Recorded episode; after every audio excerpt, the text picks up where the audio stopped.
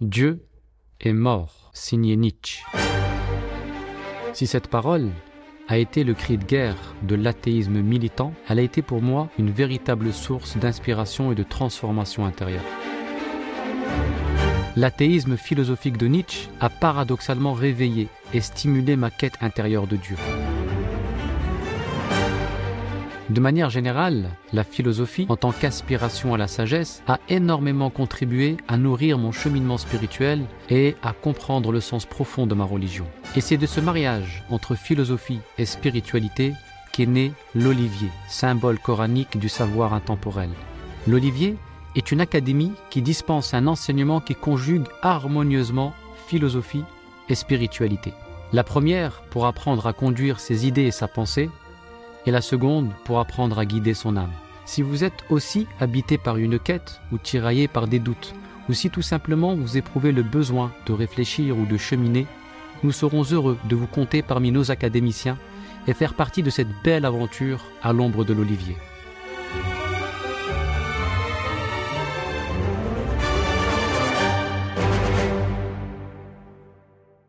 Le prophète sallallahu alayhi wa sallam naquit le lundi 12 du mois Rabi' al-Awwal en l'an 571.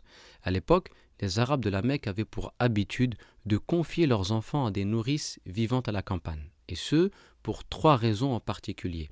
D'abord, parce que la nature permet de développer l'esprit de l'enfant et de l'être humain de manière générale. La nature, et le désert en l'occurrence, sont pleins de ressources spirituelles qui permettent de fortifier l'âme de l'individu, qui permettent d'apporter une maturité spirituelle à l'âme de l'être humain. Deuxième raison, la nature permet aussi de fortifier la santé physique de l'être humain.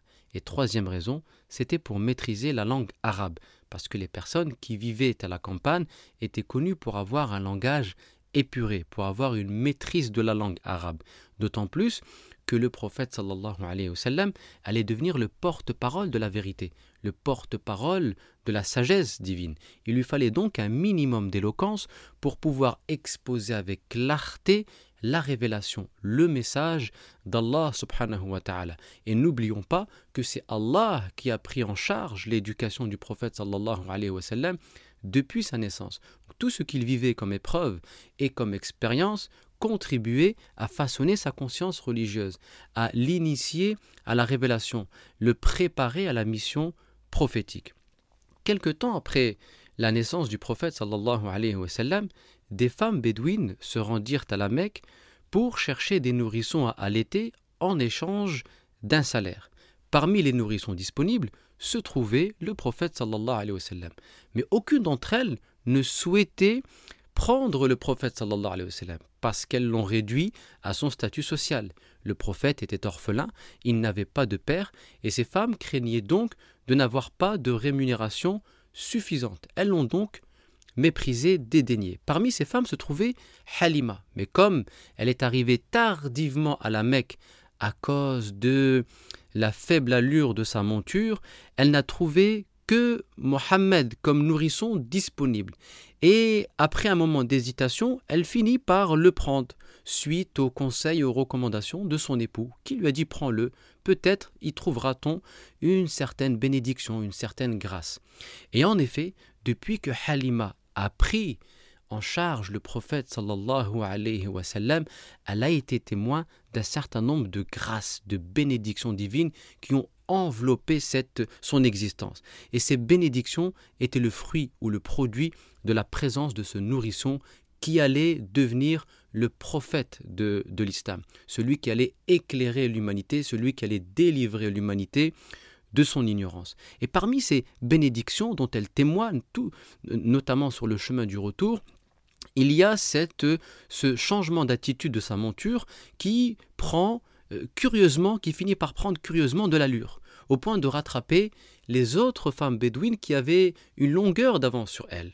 Elle se rend compte aussi que, euh, que, que, sa chamelle donnait beaucoup de lait, contrairement aux chamelles de ses voisines, que son terrain avait donné de la verdure, contrairement au terrain de ses voisins, que ses troupeaux donnaient du lait, contrairement aux troupeaux de ses voisins et de ses voisines. Donc elle était témoin d'un certain nombre de bénédictions qui venaient envelopper sa vie, son existence, et ce, par la grâce ou par la cause de la présence du prophète sallallahu. Parce que quand Allah aime une personne, il en fait un instrument de bénédiction. Et s'il y a bien une sagesse que nous pouvons tirer de cet événement, de cet épisode, elle consiste en ceci. Quand Allah aime une personne, il fait d'elle un instrument de bénédiction. Quand Allah aime une personne, nous enseigne un hadith, le, un hadith du prophète sallallahu alayhi wa sallam, eh bien Allah appelle Jibril et déclare son amour pour, pour cette personne à Jibril salam. Et Jibril est ensuite chargé de, de répandre cet amour divin envers ce serviteur parmi les habitants des cieux et parmi les habitants de la terre. Et donc les gens finissent par aimer naturellement cette personne, même si elles ne la connaissent pas. Et ça, c'est l'effet de la grâce divine qui opère, qui agit mystérieusement dans la création. Donc quand Allah nous aime, quand Allah nous accorde son amour, nous devenons des instruments de bénédiction, de grâce dans notre entourage, comme l'a été le prophète sallallahu alayhi wa sallam dans la famille de Halima. Et donc Halima sera satisfaite de ce nourrisson qui lui a apporté beaucoup de bénédictions. Autre enseignement que nous pouvons tirer de, cette, de cet épisode, c'est qu'il ne faut pas se fier aux apparences. Il ne faut pas réduire une personne à son statut social, à son étiquette sociale. Et c'est une erreur qu'avaient commises les femmes bédouines. Elles voient le nourrisson, le prophète sallallahu alayhi wa sallam, ce modeste nourrisson, et le jugent à son apparence sociale. Il est orphelin, on ne va pas gagner, on, ne va pas gagner grand-chose. Et en effet, elles n'ont peut-être pas gagné grand-chose en matière de rémunération matérielle, mais elles sont passées d'une précieuse bénédiction, de précieuse grâce qui euh, qui émanait du ciel. Donc euh, dans cette histoire, dans ce récit, euh, on apprend deux choses en l'occurrence. La première, ne pas se fier aux apparences, ne pas réduire les épreuves à leur apparence parce qu'on ne sait pas le bien ou les grâces que contiennent ces épreuves. Il faut savoir les accueillir, il faut savoir leur donner du sens parce que chaque épreuve, quelle qu'elle soit, aussi belle ou laide soit-elle en apparence, peuvent contenir de la grâce, de la bénédiction divine. Et deuxième des choses, eh bien l'être humain, le croyant, aspire à être aimé par Allah en multipliant les invocations, en multipliant la lecture du Coran, la prière, etc., pour pouvoir jouir de cet amour d'Allah et ainsi devenir une source de bénédiction dans son entourage, une source de baraka dans son entourage. Et on sait ô combien aujourd'hui la bénédiction, la baraka d'Allah devient une denrée rare en effet, le prophète a dit dans l'un de ses hadiths qui traite de, la fin des temps que parmi les signes de la fin des temps, il y aura la raréfaction, la disparition de la baraka divine.